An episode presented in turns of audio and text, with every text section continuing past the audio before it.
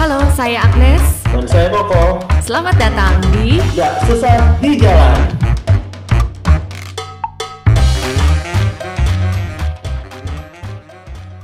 Oke, halo semua. Halo, apa kabar? Selamat datang di podcast Nggak Sesat di Jalan, Episode 13. episode 13, Lucky Number 13, memasuki episode 13. Eh, kita memulainya pas pandemi ya, Nes, dan Mm-mm. belum berakhir sepertinya. Belum nih, malah jadi naik lagi dan mulai kewalahan ya rumah sakit-rumah sakit yang ada di beberapa daerah. Dan nggak tahu ya, kayak kayak makin sering gue lihat orang nggak pakai masker atau Hmm, cuma maskernya di dagu doang. Itu Di Jakarta ada tuh kayak gitu. Jakarta Oh ya? kan kayak dulu juga tapi ada apa ya satpol pp gitu yang di jalan. Nah, kayak kayaknya Satpol PP-nya beberapa kali gue lihat suka kosong deh tenda satgasnya. Bener nggak? Hmm, eh, gua nggak tahu sih. Nah, tapi Kak, dulu dulu kayaknya lebih sering ngawasin jalan dibandingin sekarang. Tapi iya. Apa ada hubungannya sama pensiunnya Doni Munardo ya? waduh, nggak tahu juga tuh. kayak nggak ada penggantinya gitu gitu jadi gue malam minggu kemarin itu gue lewat daerah Cawang yang banyak apa tenda-tenda lapo tuh yang di sebelah kiri dekat Uki. Itu ramenya tuh rame banget rame. Bener-bener kayak semua tenda tempat makan itu terisi full. Dan ya lo bayangin sendiri lah kalau makan kan nggak pakai masker. Boro-boro ada social distancing ya namanya juga tenda. Jadi pack banget gitu yang rapet dan rame dan nggak ada satgas gila Ya, nggak? dan ya kembali lagi ke masa jadi sebelum vaksin ya padahal ya sebenarnya kayak udah makin gampang kesempatan dapat vaksin dan iya tapi dan orang kayaknya apa. mulai abai aja lagi gitu gara-gara kemarin pas lebaran bisa mudik, bisa jalan-jalan, terus semakin banyak orang yang bepergian, semakin banyak yang kayaknya menormalisasi kehidupan sosial kembali normal lagi gitu ke mall ke mana ke mana jadi orang kayak ngerasa oh covid udah nggak ada apalagi udah banyak yang vaksin kayak gitu kali ya Iya sedih sih. banget sih. Iya makanya ya bagi teman-teman yang mungkin eh, keluarganya atau siapa pun yang kena COVID kayak di gua kemarin ada satu orang di di kantor yang positif dan oh ya ya semua yang masuk sama di hari itu Di termasuk gua tracing di, ya? di antigen Hmm. mungkin negatif sih jadi ya meskipun dia udah divaksin tapi ya tetap aja sih maksudnya Hmm, semua orang juga bisa kena betul Kemudian ya, betul itu kasus di sosial media kayak yang nularin orang tuanya kemudian orang Aduh itu sedih juga. banget ya. Mm-mm-mm. itu memang ya memang sebenarnya tinggal bentar lagi sih maksudnya vaksin udah roll out ya tinggal kita tahan-tahan kali ya maksudnya Benar. ya tahu maksudnya kehidupan ekonomi memang harus berjalan. kadang perut juga harus dapur juga harus ngebul tapi ya entahlah apa penanganan pemerintahnya kurang atau mungkin masyarakatnya juga udah ini juga sih Ya nggak tahu ya. Oke lah, semoga sih akan tetap semakin ini ya, semakin waspada sih harusnya setelah melihat lonjakan yang benar-benar tinggi banget nih after lebaran gitu. Jadi semoga nakesnya masih sanggup untuk nolongin yang kena covid. Semoga rumah sakitnya masih ada ketersediaan banyak. Meanwhile, kita mulai aja episode ke-13 podcast Nggak Sesat di Jalan ini.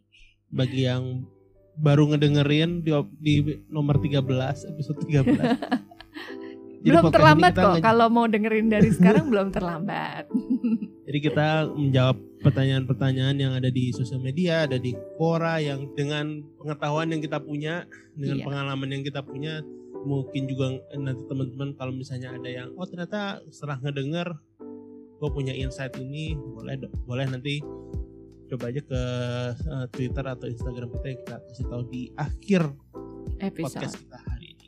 oke baiklah kalau begitu kita langsung aja ke pertanyaan pertama ya pertanyaan Ya. pertama adalah gimana caranya supaya kamu nggak digaslighting atau ngegaslight orang Oke, jelasin dulu kok gaslighting nih apa nih? Mungkin ada yang belum tahu. Gue juga nggak tahu sih. kalau disuruh ngejelasin gaslight itu ada kayak kalau misalnya gua nggak salah tangkap adalah kayak sebenarnya kayak menipu memanipulasi orang ya. Jadi kayak Mm-mm. dulu itu ada eh, istilah ini kan diambil dari film Hollywood yang judulnya Gaslight kalau nggak salah. Di mana si tokoh utama itu kayak bilang bahwa itu eh, gaslightnya kayak flicker tapi sama suaminya juga enggak ah itu cuma perasaan kamu aja. Oke. Jadi ya eh, kayak me- menyalahkan orang dengan menganggap bahwa pandangan-pandangan dia itu nggak benar gitu atau salah padahal ya sebenarnya Hmm. mungkin eh, kenyataannya seperti itu. Itu yang Jadi gue tangkap sih dari gaslight. benar benar benar. Ya kurang lebih emang kayak gitu ya. Jadi gaslight itu orang yang ingin memanipulasi pikiran orang lain dengan cara dia selalu menyalahkan orang lain gitu. Jadi seolah-olah akhirnya impactnya si orang yang jadi korbannya tuh merasa dia oh jangan-jangan gue yang gila apa ya? Jangan-jangan gue yang halu ya gitu. Jadi akhirnya orang yang kena gaslight itu akan ngerasa semakin gak percaya diri, akan ngerasa jadi ada masalah sama dirinya. Pokoknya jadinya mental abuse banget ya gitu yang namanya gaslighting ini. Jadi sebenarnya nih kalau yang gue baca-baca ya risetnya, ternyata Mhm. orang yang melakukan gaslighting itu memang sudah dibilang orang yang mengidap semacam kelainan jiwa gitu loh.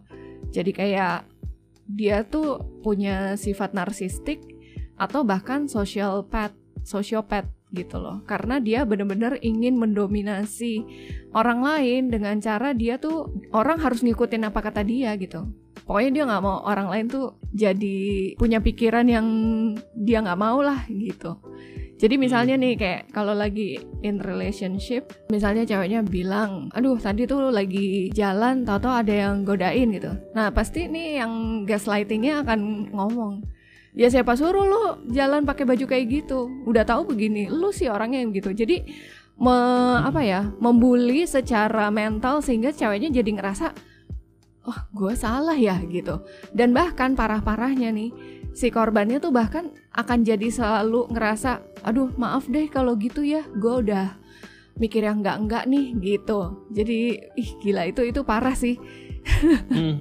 iya kan mendominasi pikiran orang lain sehingga orang jadi berpikiran dia yang selalu salah dia yang selalu mikirnya terlalu overthinking dia yang selalu negative thinking lah whatever kayak gitu gitu.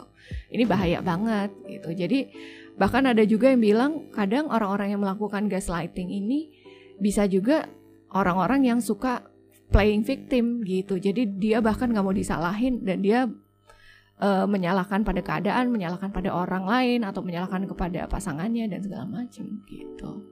Ya, dan ya biasanya memang kayak eh, apa namanya power abuse juga ya kadang-kadang orang yang, yang merasa memiliki kuasa terhadap orang lain biasanya lebih rentan untuk melakukan gaslight Betul. eh, kepada orang yang lebih lemah.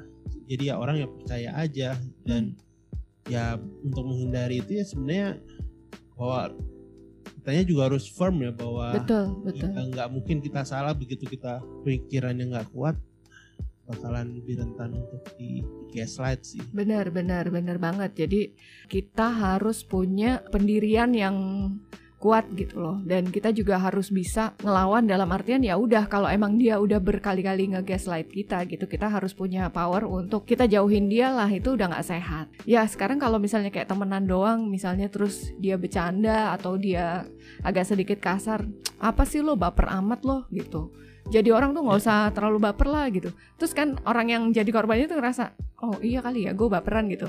Nah jangan Hmm. jangan terlalu kayak gitu gitu. Jadi emang kitanya yang harus ya nggak baperan lah. Kalau lo udah keterlaluan ya gue harus ngelawan nah, kayak gitu. Jadi kita kita nih yang misalnya menjadi korban gaslighting ya kita harus bisa punya kayak Koko tadi bilang punya pendirian yang kuat punya sikap mental yang juga bisa lebih apa ya lebih stabil dan lebih kuat. Jadi jangan juga kebawa emosi. Ini orang yang kayak gini nih kayaknya nggak bisa dibawa emosian juga gitu. Dia bak- bakal makin ngegas ngegas.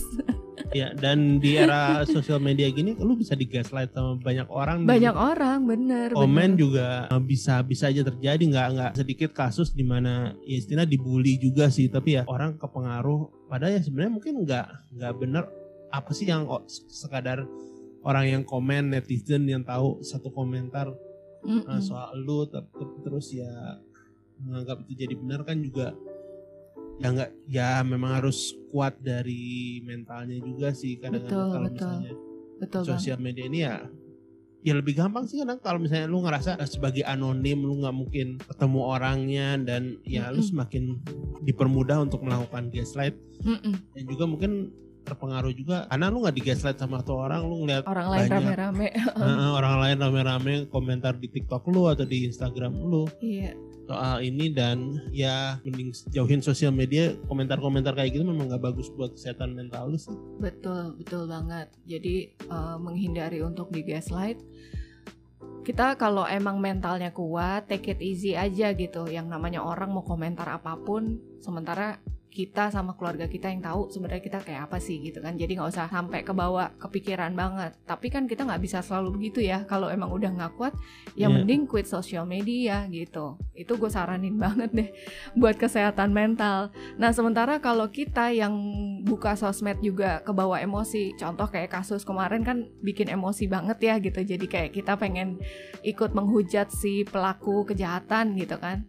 Kita ngeliat sekeliling kita tuh udah berkoar-koar kayak wah ini emang jahat banget nih orang gitu-gitu. Nah, kita terbawa emosi juga pengen komen kayak gitu, hati-hati jangan sampai kita ikutan jadi pelaku gaslighting.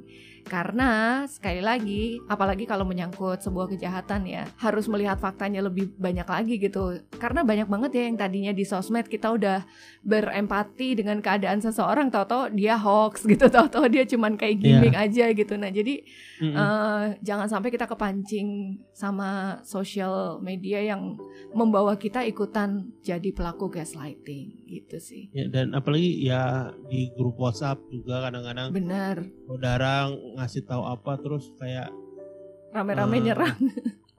ya rame-rame nyerang dan juga kadang-kadang ya memang kalau misalnya saudaranya emang dablek dan kayak ya aku nggak tahu ya kayak pernah ngalamin Mm-mm. enggak kok kejadian kalau udah kalau udah ngomong ini tuh kejadian di temennya teman aku gitu udah udah susah lah kalau Iya iya iya iya. kalau misalnya udah orang udah pakai senjata oh ini kejadian kok di bapaknya teman aku Hmm. yang juga nggak tahu siapa namanya. Ingat ya di sosmed itu apalagi gitu. Nggak semua isu kita harus ikutan komen. Tahan dulu, tahan deh. Bener-bener deh sekarang tuh Karena apa pun pendapat kita Kita tuh bisa kayak diserang balik juga gitu Pada saat pendapat kita tuh menyinggung yang lain juga kan. Ya, ya kita nggak bisa beda sama tatap muka gitu. Kita bisa berargumen berkali-kali. Bahkan pada saat tatap muka argumen kita juga kadang-kadang nggak solid segala macam. Apalagi kalau misalnya cuma di sosial media yang sebatas komentar dan segala macam yang Iya. Apalagi di sticknya dengan penuh Kemarahan. emosi.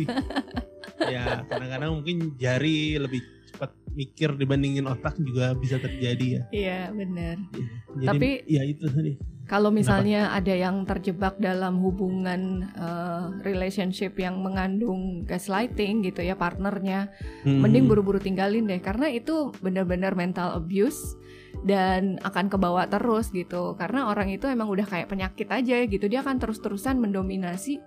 Sekali lagi ya, dia nggak akan mau dikalahin sama argumen kita gitu. Jadi kita bukan tugasnya lagi untuk menyadarkan dia karena emang udah nggak bisa. Jadi better kita live aja demi keselamatan jiwa dan raga loh beneran deh. Gue pernah ya sekali tuh terjebak di situasi kayak gitu. Sebelum akhirnya gue tersadar gue salah gitu. Jadi sempat deket sama orang, terus kemudian apa-apa jadi kayak salah gue gitu. Kayak misalnya gue komen di sosmed, terus dia tuh kayak eh, nyalahin gue.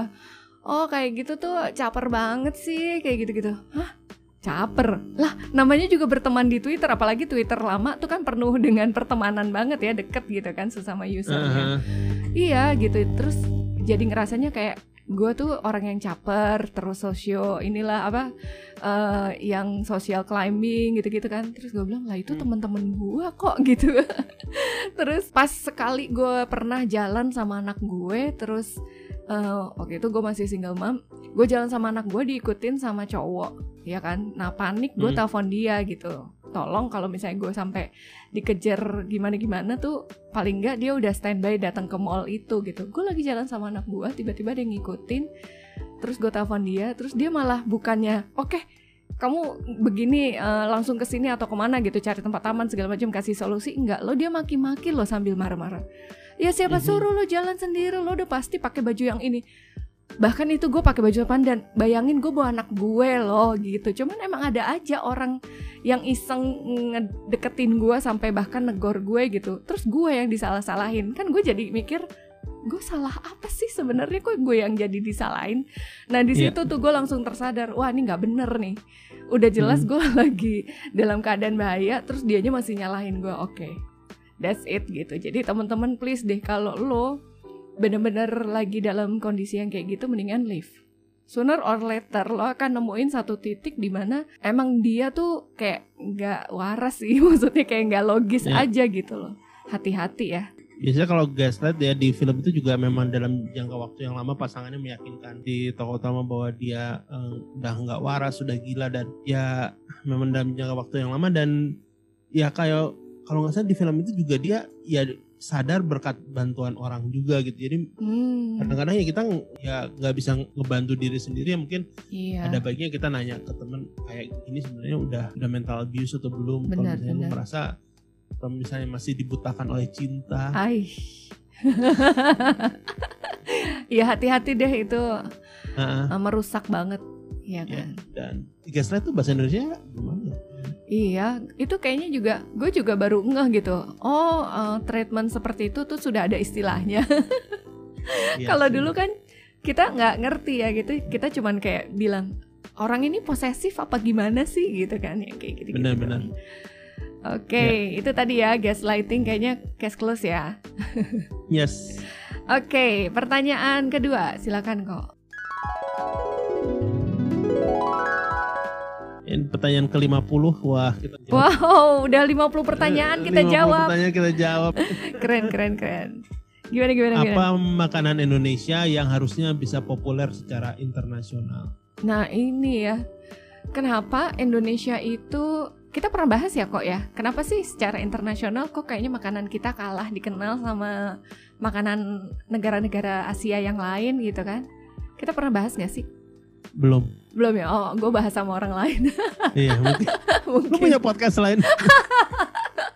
Gak sesat di jalan dua.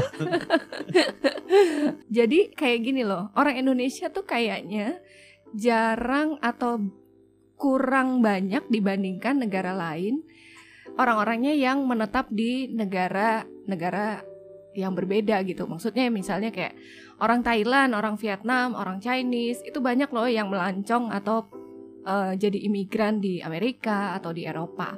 Sehingga Hmm. makanan mereka jadi tersebar juga di negara-negara itu gitu. Sementara tuh kayaknya Indonesia tuh kayak susah nih orang-orang yang asing-asing itu menemukan masakan Indonesia di negara mereka karena emang jarang juga orang Indonesia di sana. Ada satu temen gue buka restoran Padang di New York dan itu laku banget sampai dia nggak bisa pulang lagi ke sini dan kayak udah jadi juragan nasi Padang aja dia di sana gitu kan.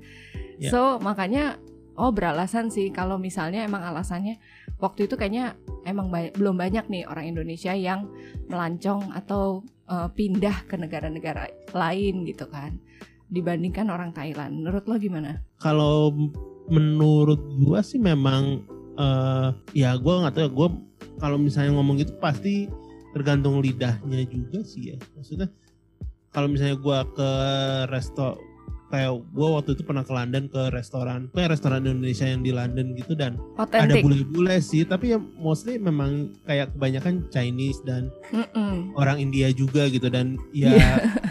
kalau misalnya definisi internasional harus menjangkau semuanya ya sebenarnya sih gue kurang yakin bahwa lidah orang bule itu cocok dengan makanan Indonesia sih Oh, maksudnya makanan lebih makanan khas Indonesia ya maksudnya lebih ke situ ya.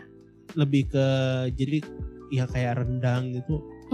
Nah, tapi di Australia itu untuk rendang gitu terus eh, apa nasi goreng, sate itu mereka sudah sangat familiar. Bahkan udah banyak mereka temuin bumbu-bumbu rendang di supermarket super, supermarket di sana gitu. Ya itu karena memang juga terbukti ya banyak kan orang Indonesia yang tinggal di Australia gitu. Jadi orang-orang sana familiar juga nih sama masakan Indonesia. Cuma kalau di tempat lain tuh kayak belum. Dan mereka suka kok sama rendang gitu sama sate sama nasi goreng. Itu kan standar lah ya. Jadi kalau pertanyaannya makanan apa? Ya nggak jauh-jauh seperti yang udah dikenal juga. Nah sekarang kan kesempatannya Indomie nih.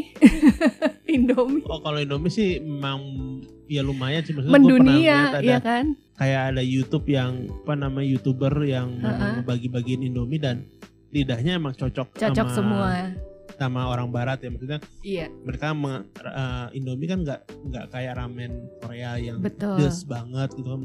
Maksudnya bumbu-bumbunya masih dianggap netral lah di lidah mereka gurih segala macam iya iya iya. Ya kalau Indomie ya masih lah. Kalau misalnya itu masih bisa diterima tapi ya ya tapi kebalikannya juga ya maksud gua kayak orang bilang di sini wah kamu lidahnya lidah desa waktu makan steak atau apa gitu. Ya memang menurut gua sih kayak gua dulu makan sarapannya tuh waktu di di London tuh cuma eh, sosis sama roti telur Hmm, sama kacang kacang merah gitu. oke. Kayak beans baked beans gitu dan ya, ya hambar gitu dan nggak nggak ada chili sauce yang cukup nendang untuk iya plain aja untuk ya lebih membuat gurih gitu memang ya, memang cuma plain gitu lidah lidah orang Inggris ya memang iya iya iya ya nggak ada dan akhirnya ya balik-baliknya temen gua sama temen gua ya akhirnya mesennya ramen terus Hmm. Mm-mm. yang re- apa restoran Indonesia yang di sana dan memang tergantung lidah sih dan gua nggak ya ya mungkin sekadar nyoba-nyoba gitu mungkin rendang terus nasi goreng gitu mungkin masih masuk diterima sebagai makanan eksotis kali ya. Iya betul. Kalau gue rasa sih itu akan lebih keterima sih. Jadi kalau dibilang menu apa ya, gue yakin sih rendang, sate, nasi goreng, soto juga. Soto tuh juga akan akan lebih keterima sih. Kan masalahnya gini, masakan Cina, Vietnam, dan Thailand atau even Jepang dan Korea itu kan juga banyak macamnya dan bahkan lebih pedes-pedes juga gitu kalau kayak Thailand dan Cina gitu ya masuk-masuk aja tuh gitu kan. Jadi harusnya sebenarnya Indonesia juga bisa dapat kesempatan. India kan juga ada yang spicy atau bahkan India tuh kayak herbsnya kan lebih banyak ya.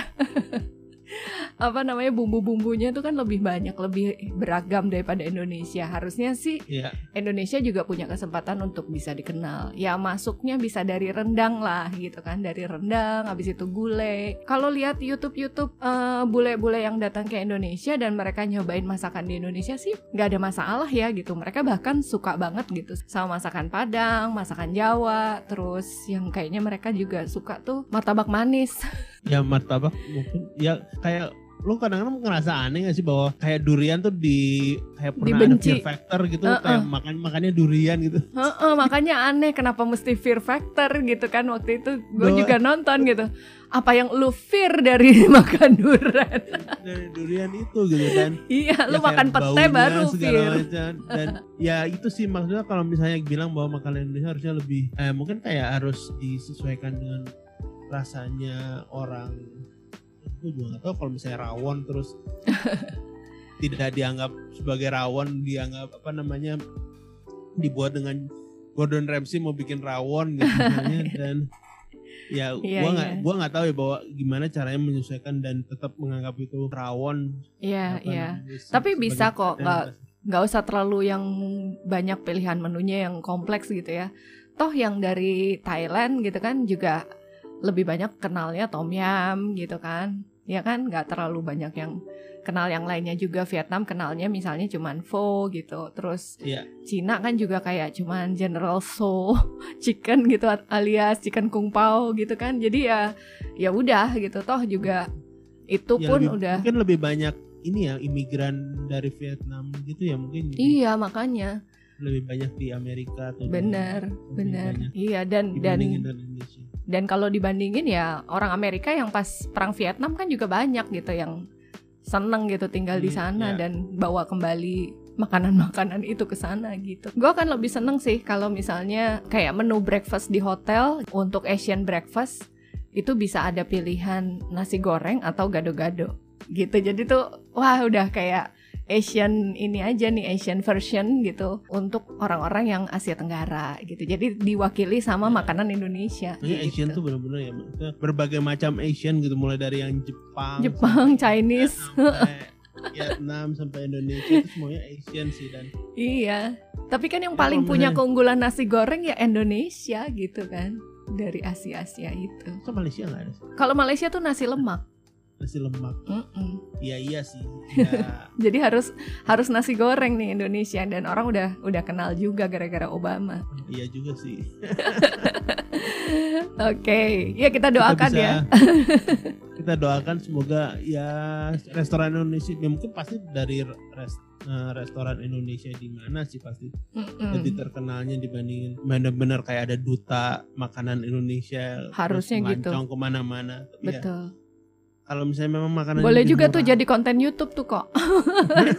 Iya nggak? Jadi ada satu youtuber Indonesia, dia entah traveling atau apa, dan dia selalu ketemu sama orang di mana dia selalu nyediain nasi goreng gitu. Nih lo cobain nasi goreng dan ngajarin mereka, so mereka akhirnya akan familiar dan makan nasi goreng terus gitu. atau bahannya kali ya bahannya lebih lebih mahal Nggak juga lah, sama aja kok. Sekarang gini, rata-rata yang kalau gue lihat tuh memang untuk di supermarket yang jual eh, makanan-makanan Asia gitu ya. Indonesia tuh udah masuk kok makanan apa namanya bumbu-bumbu dari Indonesia tuh udah masuk ke supermarket Hmm. di sana barengan sama bumbu-bumbu Thailand, barengan sama bumbu-bumbu Chinese atau Vietnam sama. ya iya sih tapi ya Dan di Australia lebih banyak bumbu-bumbu itu. ya kalau waktu- Australia Heeh. jangan salah sih. ya tapi kalau misalnya VOC dulu cari sampai rempah-rempah ke daerah kita ya Iya, harusnya kita iya. juga bisa melakukan ekspansi rempah-rempah ke mereka karena memang itu yang mereka cari juga sih Bener bener, iya itu dia. Ya pisang goreng tuh juga calon kuat tuh untuk jadi snack. snack ini ya komplimen kalau lagi nunggu-nunggu makanan Iya, dateng makanya ya. nggak nggak kayak ya mungkin kayak apa namanya kayak apa hotdog gitu kan dijual di kayak ven- street vendor gitu jualan hot- hotdog Heeh. dan ini jualan pisang, Pisang goreng, goreng. bala-bala iya, gorengan Di- street di gitu Central kan. Park New York Bisa jadi dong, ya kan? Itu itu kayak namanya potensi kayak juga. kayak, kayak bala-bala aja namanya vegetable apa gitu jadi bukan bala-bala Iya.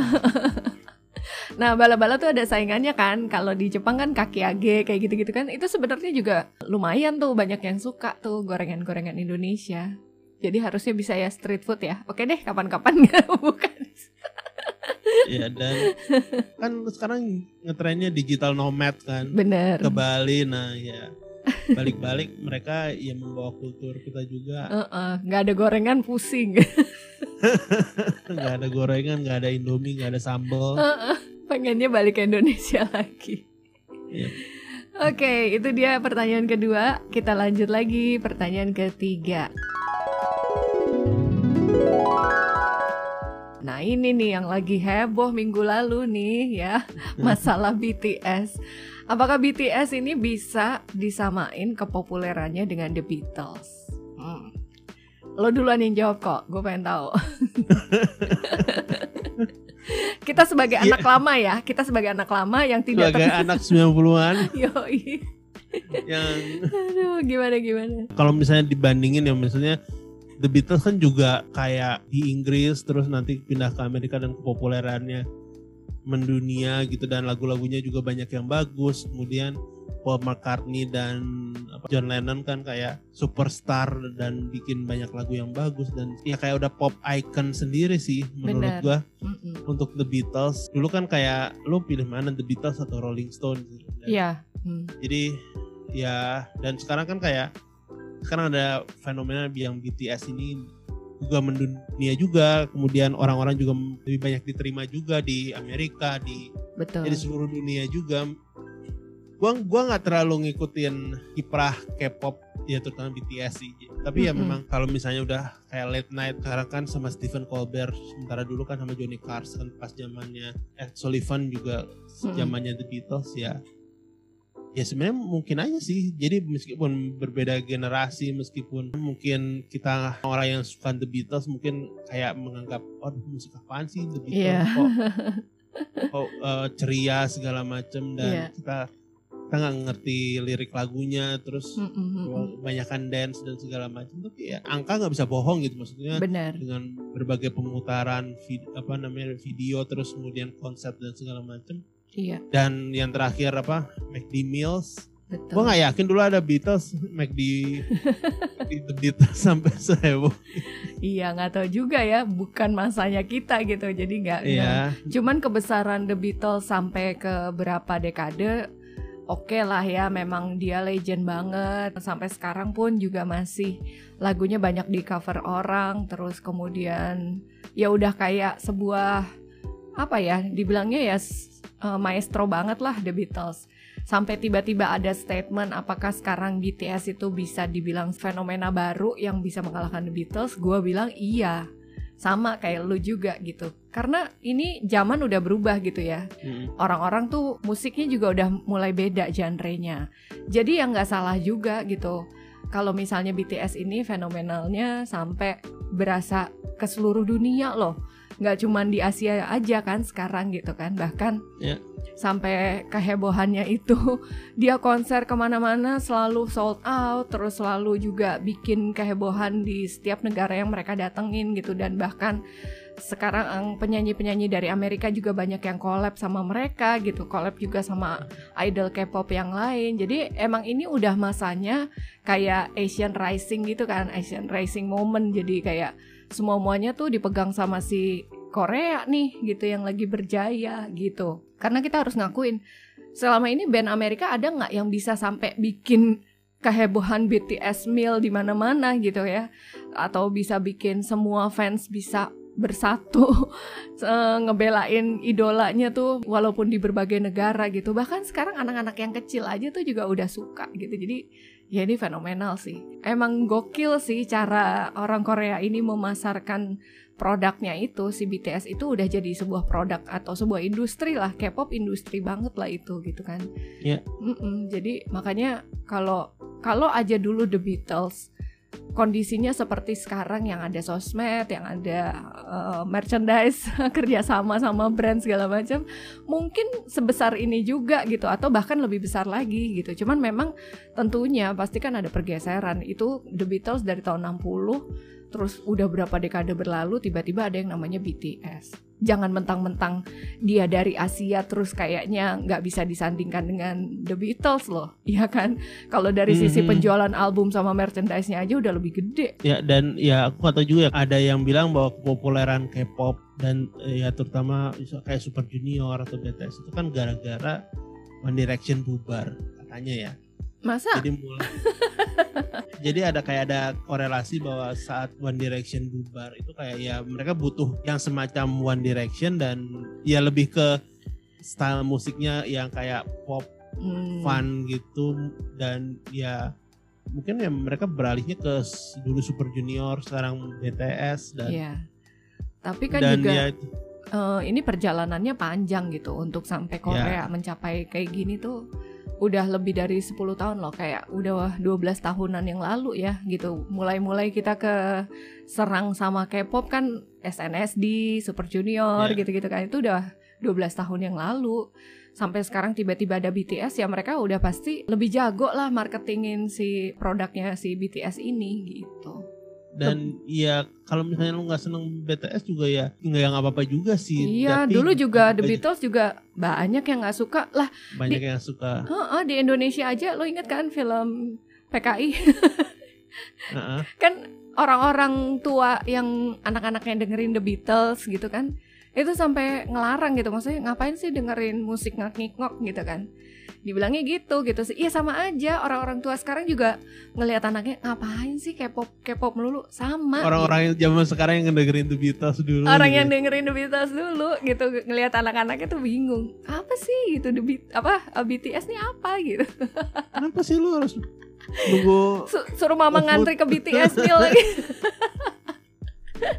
Ya Iya, tapi zamannya udah udah bergeser lah. Ini giliran Asia nih yang berjaya gitu. Ya, dan ya kalau musik ya semua juga ada yang suka ada yang enggak sih kalau harusnya nggak usah disamain sih mungkin The Beatles pada zamannya memang gayanya pas zaman Tahun tahun 60-an. 60-an 70-an sekarang zamannya BTS nanti 2030 eh, apalagi mungkin dari Indonesia Bisa siapa tahu jadi, bener. bisa jadi yang lebih populer nah itu tadi ya makanya ya pintar-pintar juga bahwa industri K-pop membidik segmen internasional Bener. kan lagu terakhirnya kan juga pakai bahasa bahasa Inggris iya itu dia jadi udah ngerti banget nih Korea ngegempurnya nggak cuman dari film gitu ada lagu juga teknologi juga gitu kan sampai Hmm. kebudayaan juga wah itu emang udah kayak terintegrasi aja semuanya gitu ya gitulah Ya. udah deh Dan kayak kalau misalnya lu ngefans sesuatu ya bukan berarti orang yang nggak ngefans jadi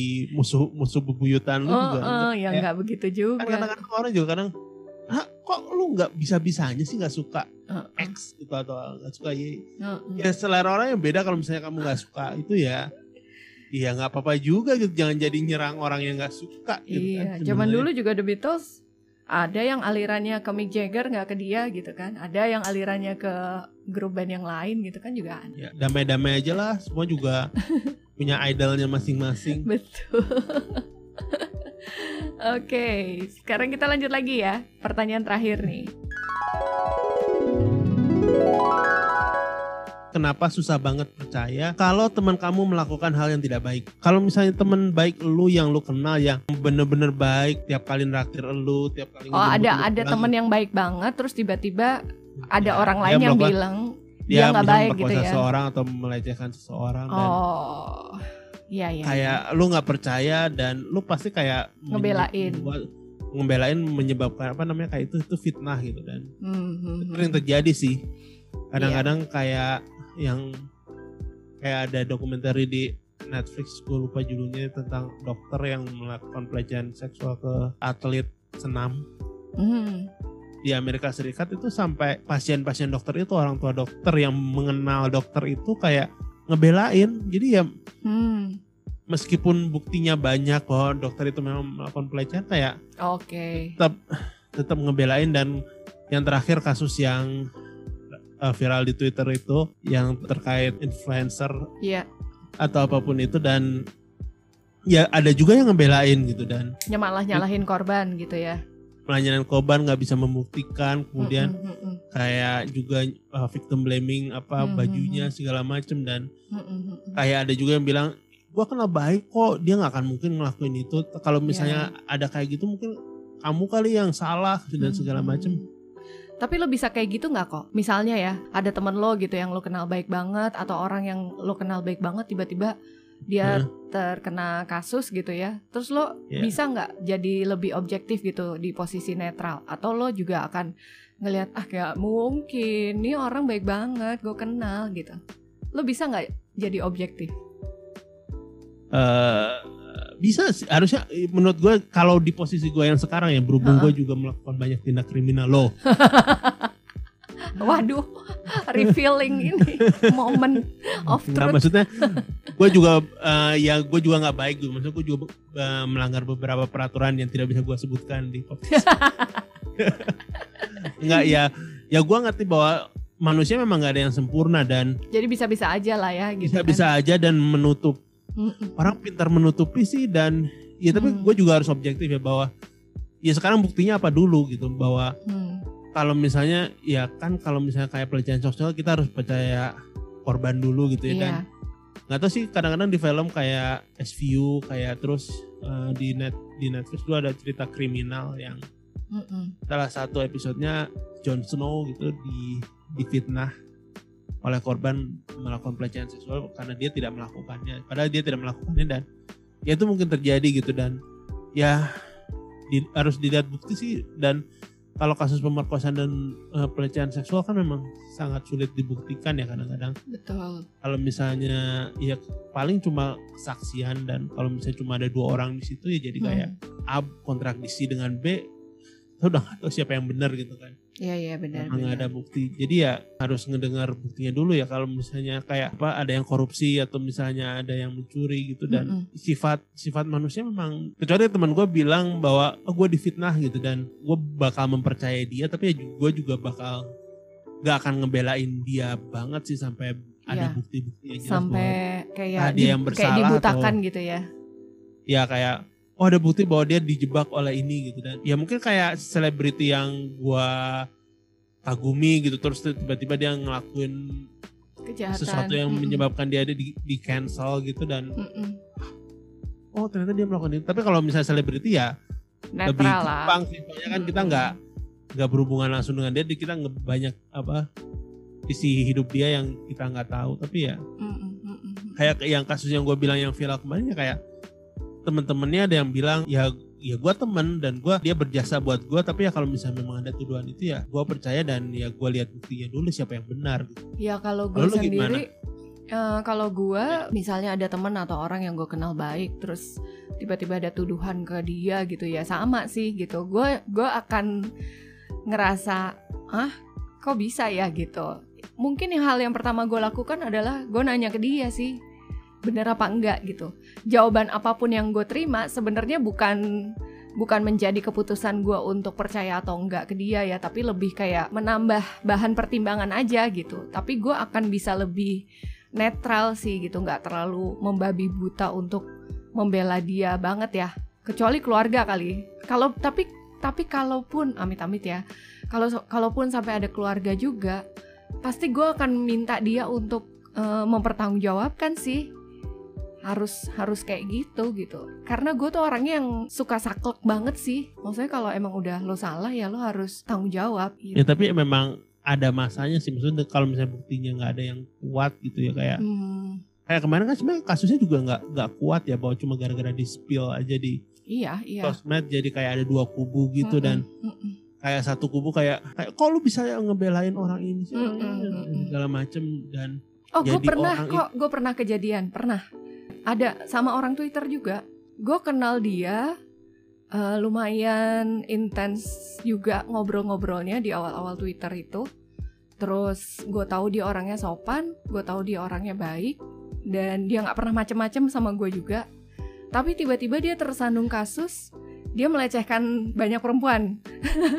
gue baru ingat. Terus gue pertama kayak, hah?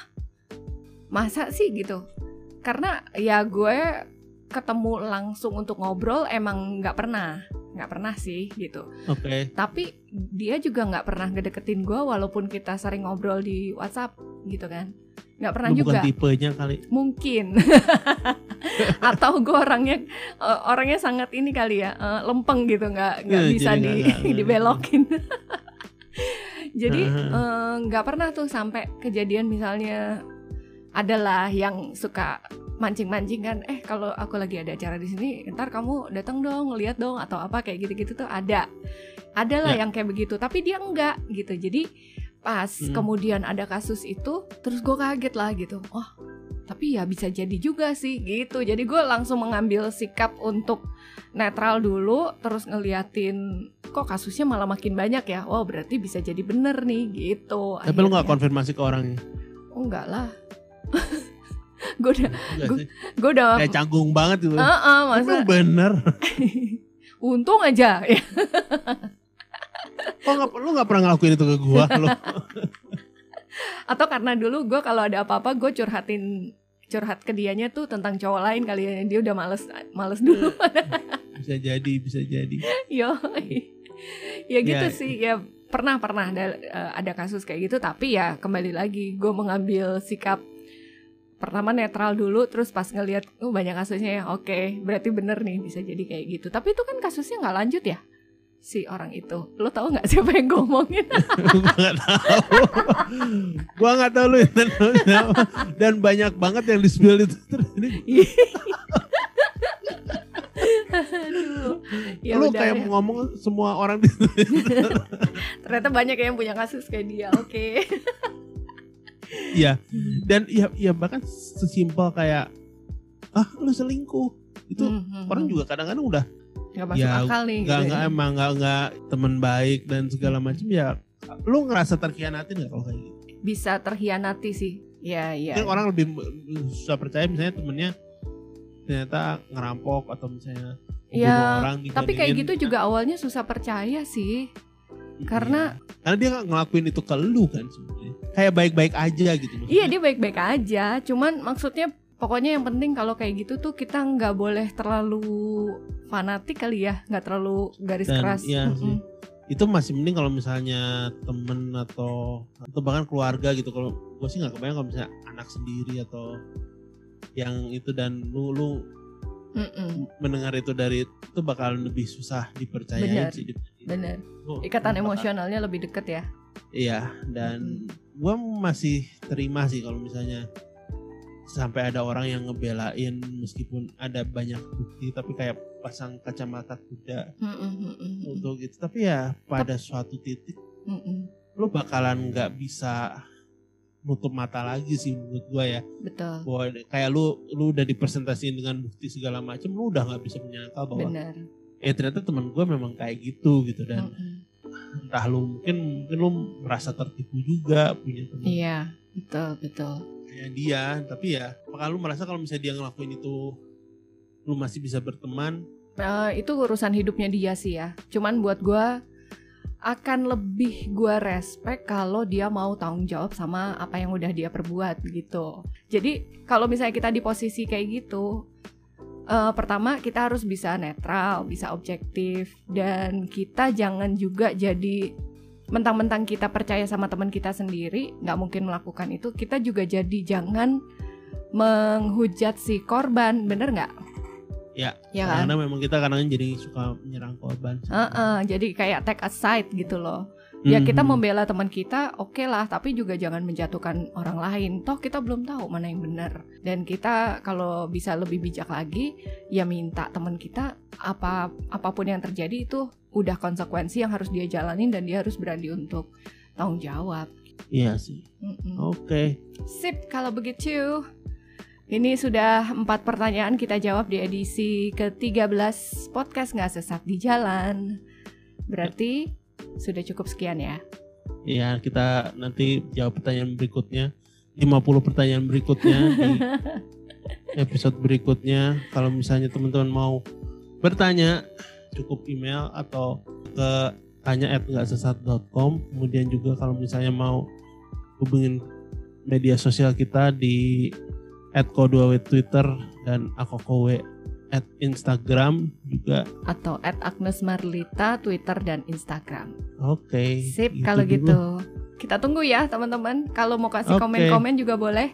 Bisa subscribe di, di Apple Spotify Podcast, Spotify. Langsung aja di situ. Oke? oke Sip, sampai ketemu lagi. sampai minggu depan jangan sesat di jalan ya Bye-bye. Dadah.